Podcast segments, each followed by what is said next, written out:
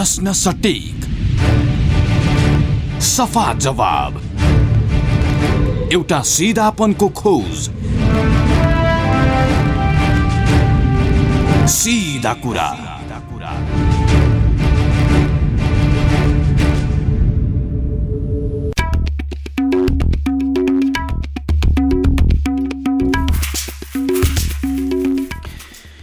नमस्कार कार्यक्रम सिधा कुरामा स्वागत छ। म Krishna Timalsina. Capital FM ninety two point four megahertz Kathmandu पूर्वी नेपालमा radio Sarangi one one point three megahertz Morang पश्चिम नेपालमा radio Sarangi ninety three point eight megahertz Pokhara लगायत देशका विभिन्न एफएम स्टेसनबाट एकैसाथ प्रसारण भइरहेको सिधा कुरा।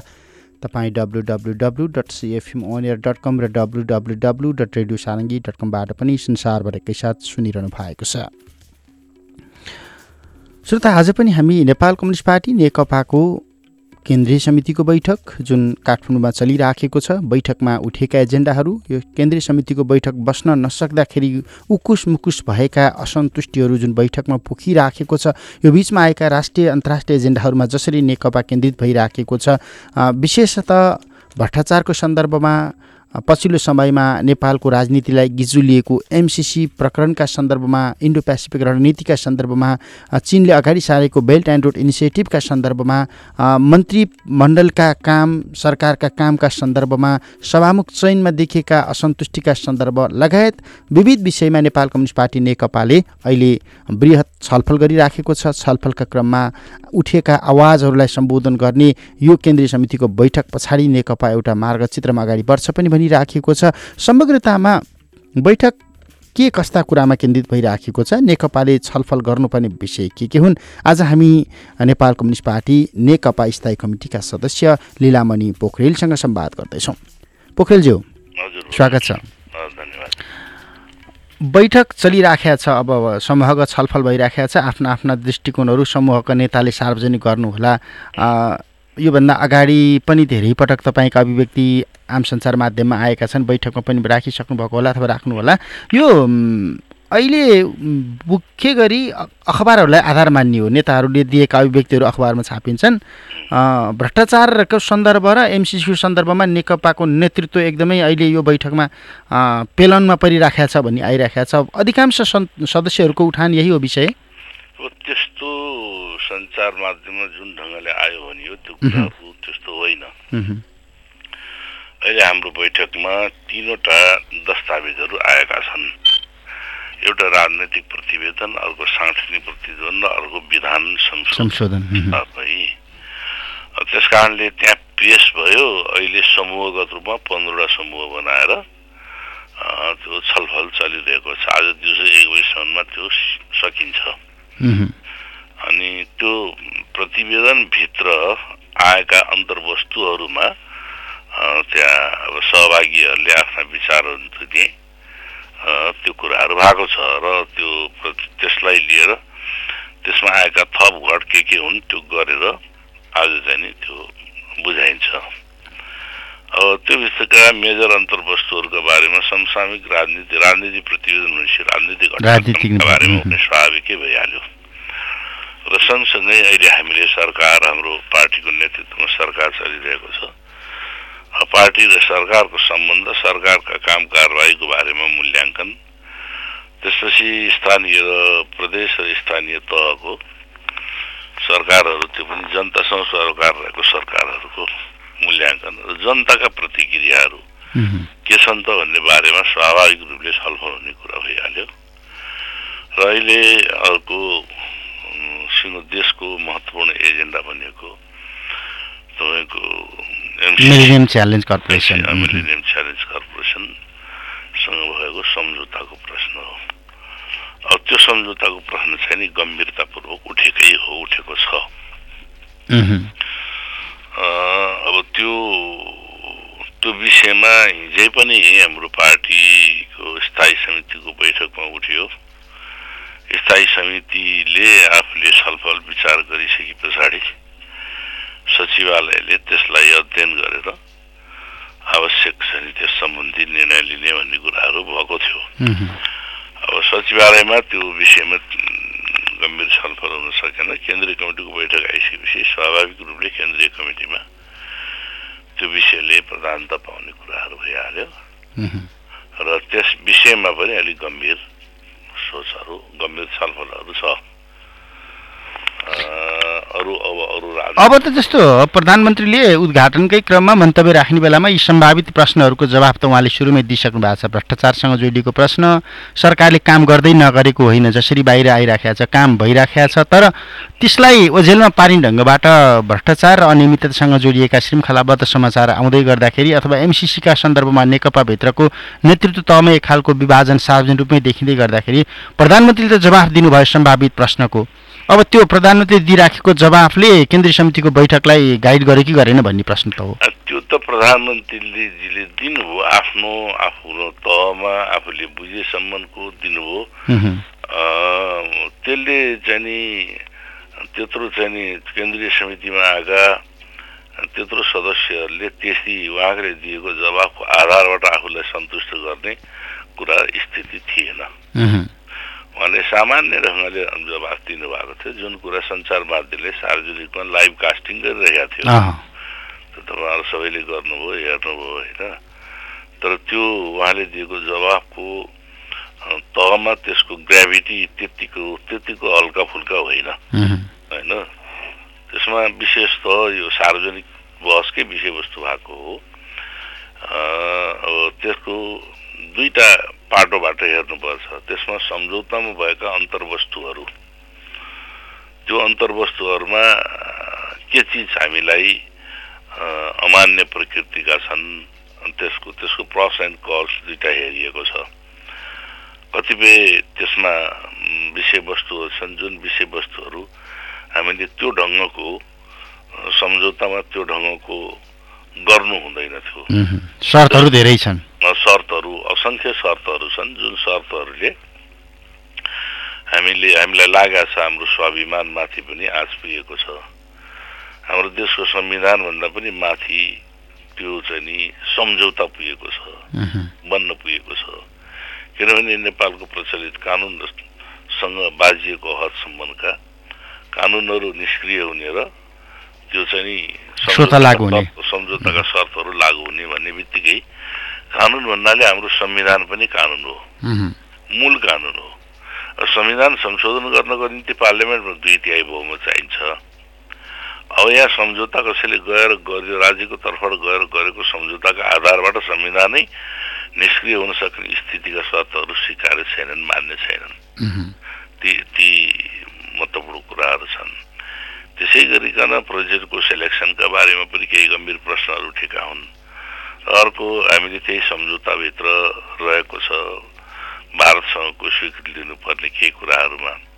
होला तार्किक रूपले हामीले त्यहाँबाट तयार पारेर लैजाने के अरे यो ट्रान्समिसन लाइन भारतमा नपुर्याइकन त्यसले मार्केट पाउँदैन भन्ने तर्क गर्न सकियो। हुन सक्छ उहुँ, तर त्यो के हो भने त्यो त अर्कै भूमि हो। हामीले अमेरिकासँग सम्झौता गरिराखेका छौँ। लिन लिनदेनको त्यो अमेरिकासँग गरेको सम्झौतामा थर्ड कन्ट्रीलाई इन्भल्भ गराउनु। इन्भल्भ गराउनु त्यो त निर्देशनात्मक भयो। त्यो निर्देशनात्मक हुनुको त्यसले के देखिन्छ त भन्दाखेरि हाम्रो आफ्नो स्वतन्त्र पहल स्वतन्त्र अस्तित्व स्वतन्त्र सम्बन्ध स्वतन्त्र निर्णय गर्ने अधिकारमाथि यो सम्झौताले गाइडलाइन गाइडिङ गाइडलाइन दिएको ठहर छ। त्यस कारणले त्यो गर्नु सम्झौताको अन्तर्वस्तुसँग जोडिएको प्रश्न होइन। र कतिपय कुराहरू यस्ता छन् जो अन्तर्वस्तुले नै हामी त्यो सहज ढङ्गले त्यसलाई चाहिँ उ गर्न नसकिने। अर्को त्यसको अर्को छ महत्त्वपूर्ण पक्ष के हो भने एमसिसी मेलिनियम अथवा मेलिनियम च्यालेन्ज कर्पोरेसनको प्रारम्भ त दुई हजार चारबाट भयो। र ग्लोबल पोलिटिक्समा विश्व राजनीतिमा अमेरिकाको भूमिकाका बारेमा हिजोदेखि थुप्रै कुराहरू थिए र त्यस्ता अन्तर्राष्ट्रिय प्लेटफर्महरू के अरे त्यो एलायन्सहरू बनाएको थियो जुन एलायन्सले विश्व राजनीतिमा अमेरिकाले आफ्नो लिडरसिप सुरक्षात्मक दृष्टिकोणले होस् वा विश्व राजनीतिको दृष्टिकोणले होस्। आफ्नो त्यहाँ लिडरसिप गरिरहेको स्थिति थियो अब त्योमा पछिल्लो चरणमा आएर यो इन्डो पेसिफिक स्ट्राटेजी त्योभन्दा अगाडि उन्नाइस सौ साठी ताका हो। एसिया पेसिफिक थियो अमेरिकन लिडरसिपमा एसिया पेसिफिक बनेको थियो जब चिनको उदय भयो उदय भइसकेपछि त्यो एसिया पेसिफिक एक्टिभ भएर आयो। नाइन्टिन सेभेन्टी एटमा जब चिनमा फेरि खुल्लापनमा आयो त्यो अलि अर्कै ढङ्ग रुससँगको पहिले ऊ शीत युद्ध थियो त्यति बेला सेटो नाटो आदिका माध्यमबाट त्यो क्षेत्रमा उठ्यो भने यतापट्टि आसियान जस्ता मुलुकहरूको आसियान अर्गनाइजेसन बनाएर पनि यो नेपाल के अरे विश्वको राजनीतिमा पूर्वी एसियामा त्यो भूमिका खेलिरहेको थियो अमेरिकाले। होइन आसियान जस्ता मुलुक। अहिले पनि त्यो आसियान छ।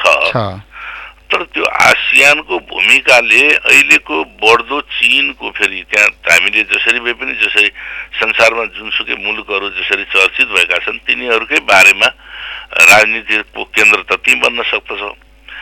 अनि त्यो आसियानको भूमिकाले भएन र यो पछिल्लो चरणमा अमेरिकाले आफ्नो सुरक्षा नीतिलाई मध्यनजर गरेर त्यसैसँग जोडिएर इन्डो पेसिफिक स्ट्रेटेजी बनाएको। यद्यपि यो दुई हजार आठ ताका इन्डियन एडमिरल गुरप्रीत खुराना भन्नेले यसको कन्सेप्ट अगाडि सारेका हुन् र यो निर्माण गरेर घोषणा गर्ने नयाँ पनि इन्डिया जापान र अस्ट्रेलियालाई सामेल गरेर अमेरिकाले त्यो कुराहरूको सार्वजनिकरण गरेको अब अहिले पछिल्लो चरणमा आएर उनीहरूले के गरे त भन्दाखेरि यस क्षेत्रको राजनीतिलाई सुरक्षा अमेरिकाको सुरक्षालाई प्रमुखता ठानेर यो बाहिर देखिँदाखेरि यो मिलिट्री अर्गनाइजेसनको पनि रूपमा नदेखिने विकास विकास परियोजनै भयो। यस अब यो यो सुरक्षात्मक कुरालाई नै मध्यनजर बनाएर यो चाहिँ नि इन्डो पेसिफिक स्ट्रेटेजी अमेरिकाको रक्षा मन्त्रालयले त्यसलाई गाइड गर्ने गरिकन त्यो बनेको छ। अब अहिले उनीहरूले यस क्षेत्रमा विश्वमा विभिन्न किसिमले चाहिँ उनीहरूले सहायता दिने अब धनी कन्ट्री हो धनी देशले चाहिँ नि अरू मुलुकहरूलाई सहायता दिने आदि चिजहरू गर्ने गरेका थियो यस त्यो सहायता दिनका निम्ति परराष्ट्र मन्त्रालय अर्थ मन्त्रालयको माध्यमबाट उनीहरूको युएसएड जस्ता संस्थाहरूको माध्यमबाट उनीहरूले दिने गरेका थिए। अब अहिले के गरिदियो यो चारदेखि नयाँ मेलिनियमको सुरुवात भइसके पछाडि त्यही बास्केटमा गए सबै। हो त्यसलाई अर्कै ढङ्गले लैजाने गर्यो। त्यससँग त्यसको त्यो भित्रबाट उनीहरूले अर्को स्ट्राटेजी अप्नाइदिए त्यो त चलिरहेको छ र उनले एमसिसी भनेर त्यससँग अगाडि फेसमा चाहिँ नि गुड गभर्नेन्स भयो होइन democracy human rights human right poverty alleviation जस्ता कुराहरू छ। तर त्यसलाई डिफेन्स पोलिसीले गाइड गर्ने गरिकन त्यो चिज अगाडि बढाउन थाले र पछिल्लो चरणमा उनीहरूले उन्नाइस सय सत्रमा के अरे दुई हजार सत्रमा आइसकेपछि खुलेर के भन्ने त भन्दाखेरि यो हाम्रो सुरक्षा रणनीतिसँग जोडिएको छ भनेर उनीहरूले भने। प्रतिवेदन निक्लियो त्यो। एकदम प्रतिवेदन प्रष्ट शब्दमा हामीले इन्डो पेसिफिक सदस्य राष्ट्रहरूलाई सदस्यहरूलाई अथवा इन्डो पेसिफिकमा सामेल हाम्रा पार्टनरहरूलाई हामीले एमसिसी मार्फत उनीहरूलाई सहयोग गर्ने गरेका छौँ भनेर उनीहरूका रिपोर्टमा प्रत्यक्ष मात्रामा त्यो देखियो। अब देख्ने बित्तिकै दुईवटा कुराहरू भए। हामी इन्डो पेसिफिकको पार्टनर बन्ने कि नबन्ने? इन्डो पेसिफिक स्ट्राटेजीको पार्टनर बन्ने कि नबन्ने बन्ने बित्तिकै हाम्रो फरेन पोलिसीको एगेन्स्टमा हुन्छ हाम्रो पञ्चशीलका सिद्धान्त विरुद्धमा हुन जान्छ। हामी विश्वका कुनै पनि प्रकारका राजनैतिक वा सैनिक गठबन्धनहरूको विपक्षमा छौँ भनेर हामीले डेभलपिङ कन्ट्रीहरूको अर्गनाइजेसनको रूपमा हामी चाहिँ नि सामेल भएर विश्वका ठुला राष्ट्रहरूले निर्माण गरेका गुटबन्दीहरूको विरुद्धमा हामीले त्यो भूमिका खेलेका थियौँ। अब अहिले अहिले के भयो त भने इन्डो पेसिफिक माध्यमबाट एक किसिमको त्यो पार्टनरसिपको रूपमा हामी हाम्रो नाम समेत त्यहाँनिर समावेश भइसकेको छ। परराष्ट्र मन्त्री अब पार्टीकै नेता हुनुहुन्छ उहाँको पनि जवाफ आयो होला नि। मैले यो यो शर्तमा चाहिँ सम्झौता गरे हौ सदस्य बनिया होइन उहाँले उहाँले त सम्झौता गरेकै छैन भनेर भन्नुभएको पार्टीलाई। सम्झौता गरेकै छैन कहीँ सही गरेका छैन भन्नु भन्नु अब यो के रहेछ भन्दाखेरि इन्डो पेसिफिक पेसिफिक स्ट्राटेजीमा सही गर्नु नपर्ने भर्बल एग्रिमेन्ट हुने बित्तिकै त्यसको कुराहरूको त्यो चाहिँ त्यसको पार्टनर बनिहाल्छ। Verbal agreement. किन देशहरूको बिचको विश्वसनीयताको कुरो त के हुन्छ भने वचनबाट पनि हुन्छ नि त। त्यस कारणले सही मात्रै गर्नुपर्छ भन्ने छैन।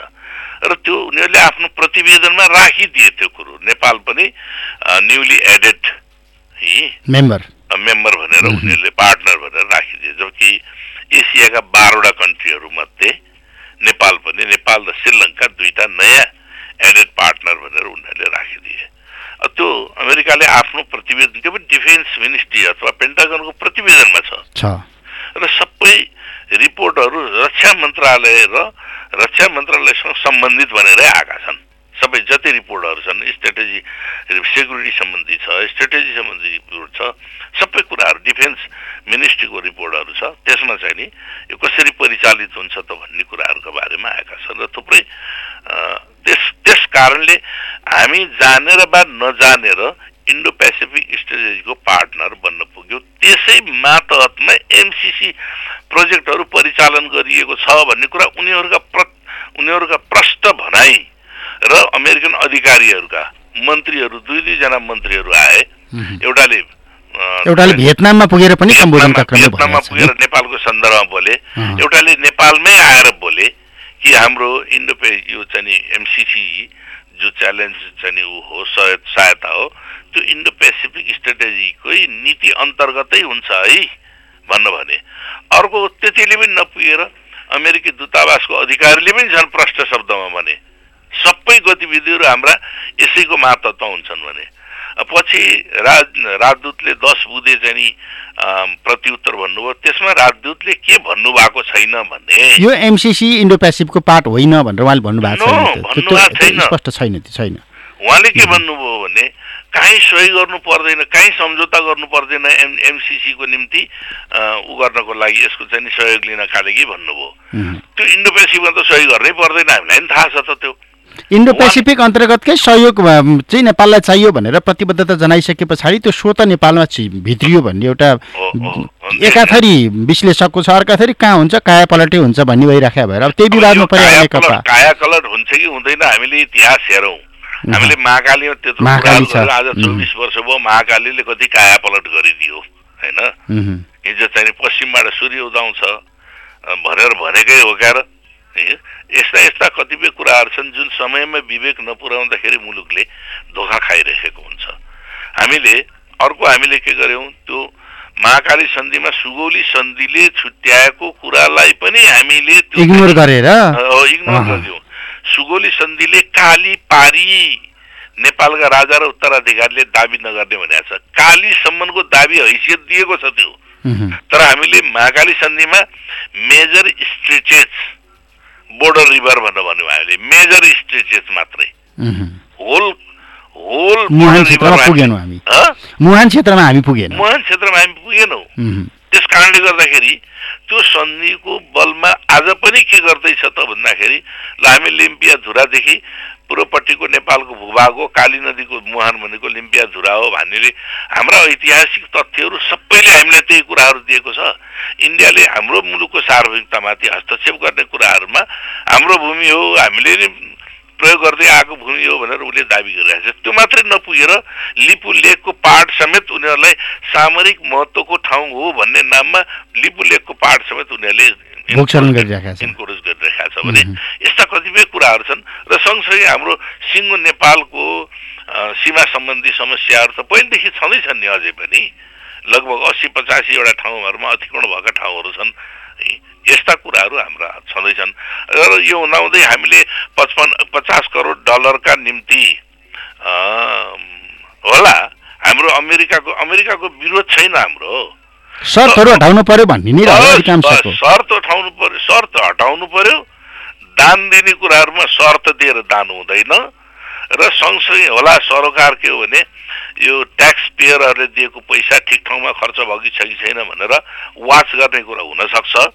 त्यो क्वेसन अमेरिकन जनताहरूले अमेरिकी सरकारलाई गर्न सक्दछन्। लेखा परीक्षणको पाटोमा त्यो त्यो जोडिएर आउँछ। लेखा परीक्षण उनीहरूको मान्यता प्राप्त गर्ला. तर के हो भने हामीलाई अनुचित शर्त मंजुर छैन र इन्डो पेसिफिकको पार्ट भनेर हामीले त्यो मन्जुर गर्न सक्दैनौँ। नेकपाको अहिलेको बैठकले पार लगाउँछ यो?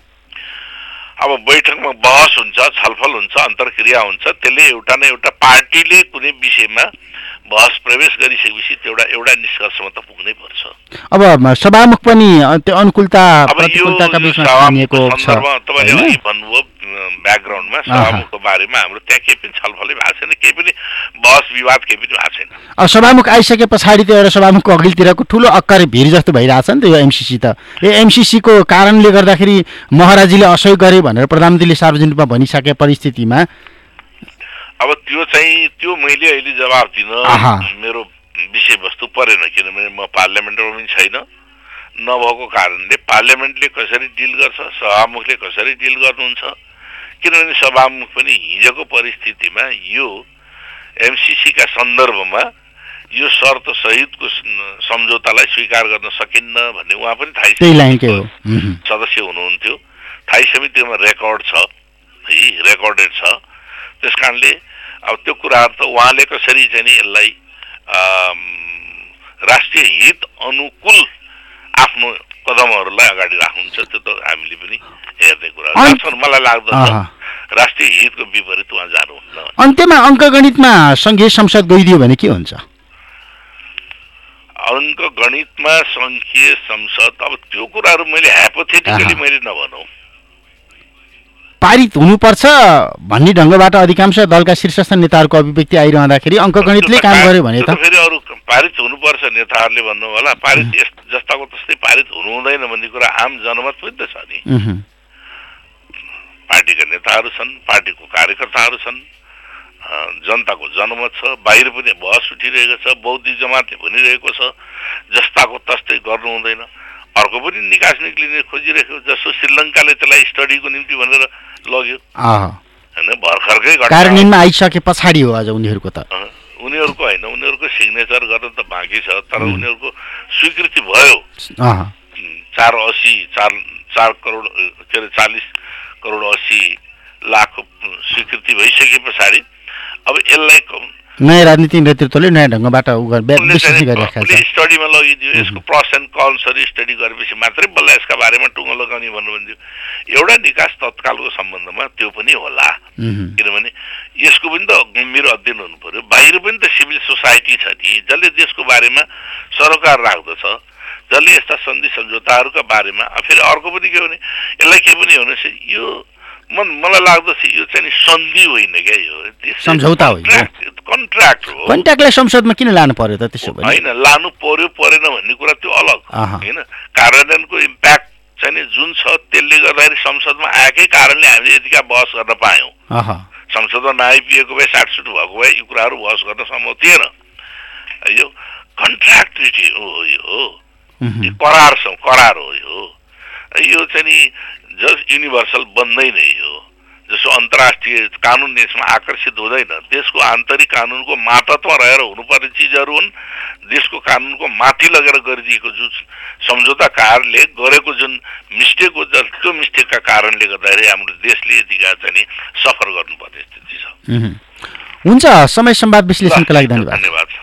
लीलामणि पोखरेल नेपाल कम्युनिस्ट पार्टी नेकपा स्थायी कमिटी सदस्य समग्रतामा नेकपाको केन्द्रीय समितिको बैठक चलिराखेको छ। बैठकमा विशेष गरी अहिले एमसिसीका सन्दर्भमा बढी बहस भएको छ बढी छलफल भएको छ। अमेरिकी सहायता परियोजना मिलिनियम च्यालेन्ज कर्पोरेसनको जुन सम्झौता कार्यान्वयनका लागि संसदमा लैजानुपर्ने अनुमोदनका लागि संसदमा लैजानुपर्ने भन्ने जुन एउटा शर्त राखियो त्यसभित्र सँगसँगै भारतको स्वीकृति लिनुपर्ने लगायतका केही बुँदाहरू राखिए र नेपालको कानुन विद्यमान कानुनभन्दा माथि यो सम्झौता हुनेछ भनेर राखिए। यसले समग्रतामा बहस सिर्जना गर्यो र बहसका बिचमा नेपाल कम्युनिस्ट पार्टी नेकपाभित्र पनि घनीभूत छलफल भइराखेको छ। केन्द्रीय कमिटीको बैठकमा एमसिसी परियोजनाको विषय बढी पेचिलो भन्दै गर्दा सदस्यहरू दुर्विकृत भएका छन्। समूहगत छलफलमा बोल्ने अधिकांश सदस्यले यसलाई पास गर्न नहुने यथास्थितिमा भनिराखेका छन् र केही नेताले आयोग बनाएरै भए पनि यो विवाद व्यवस्थापन गर्नुपर्छ अमेरिकी सहायता लिनुपर्छ तर शर्तहरू हटाइनुपर्छ भनिराखेका छन्। विशेष गरी राष्ट्रिय सभागृहमा छलफल भइराखेको छ पेरिस टाढामा छलफल भइराखेको छ नेकपाको मुख्यालय धुम्बाराईमा छलफल भइराखेको छ समूह समूहको र समूह समूहको छलफल राजनीतिक प्रतिवेदन लगायतका विषयको छलफल आज सकिएपछि सम्भवतः भोलि नेकपाको बैठकमा टोली नेताहरूले दृष्टिकोण राख्नेछन्। त्यसपछि नेकपाले एमसिसीलाई कसरी टुङ्गो लगाउँछ भन्ने एउटा स्पष्ट चित्र पक्कै पनि आउनेछ। चित्र आउँदै गर्दाखेरि विवाद अमेरिकाले राखेको शर्तहरू संशयपूर्ण छन्। अमेरिकाले विशेष गरी बेल्ट एन्ड रोड इनिसिएटिभ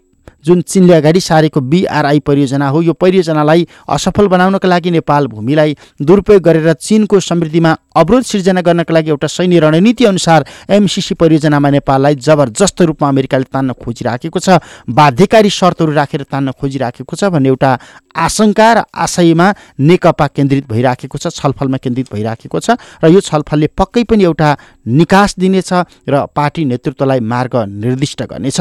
यही विषयमा जोडिएर संवाद गऱ्यौँ। समय र संवादका लागि लिलामणि पोखरेललाई फेरि पनि धन्यवाद दिन्छु। प्राविधिक मित्र रमेश भण्डारीका साथमा कृष्ण तिमल सिन्हा। सिधा कुराबाट बिदा हुन्छु। नमस्ते।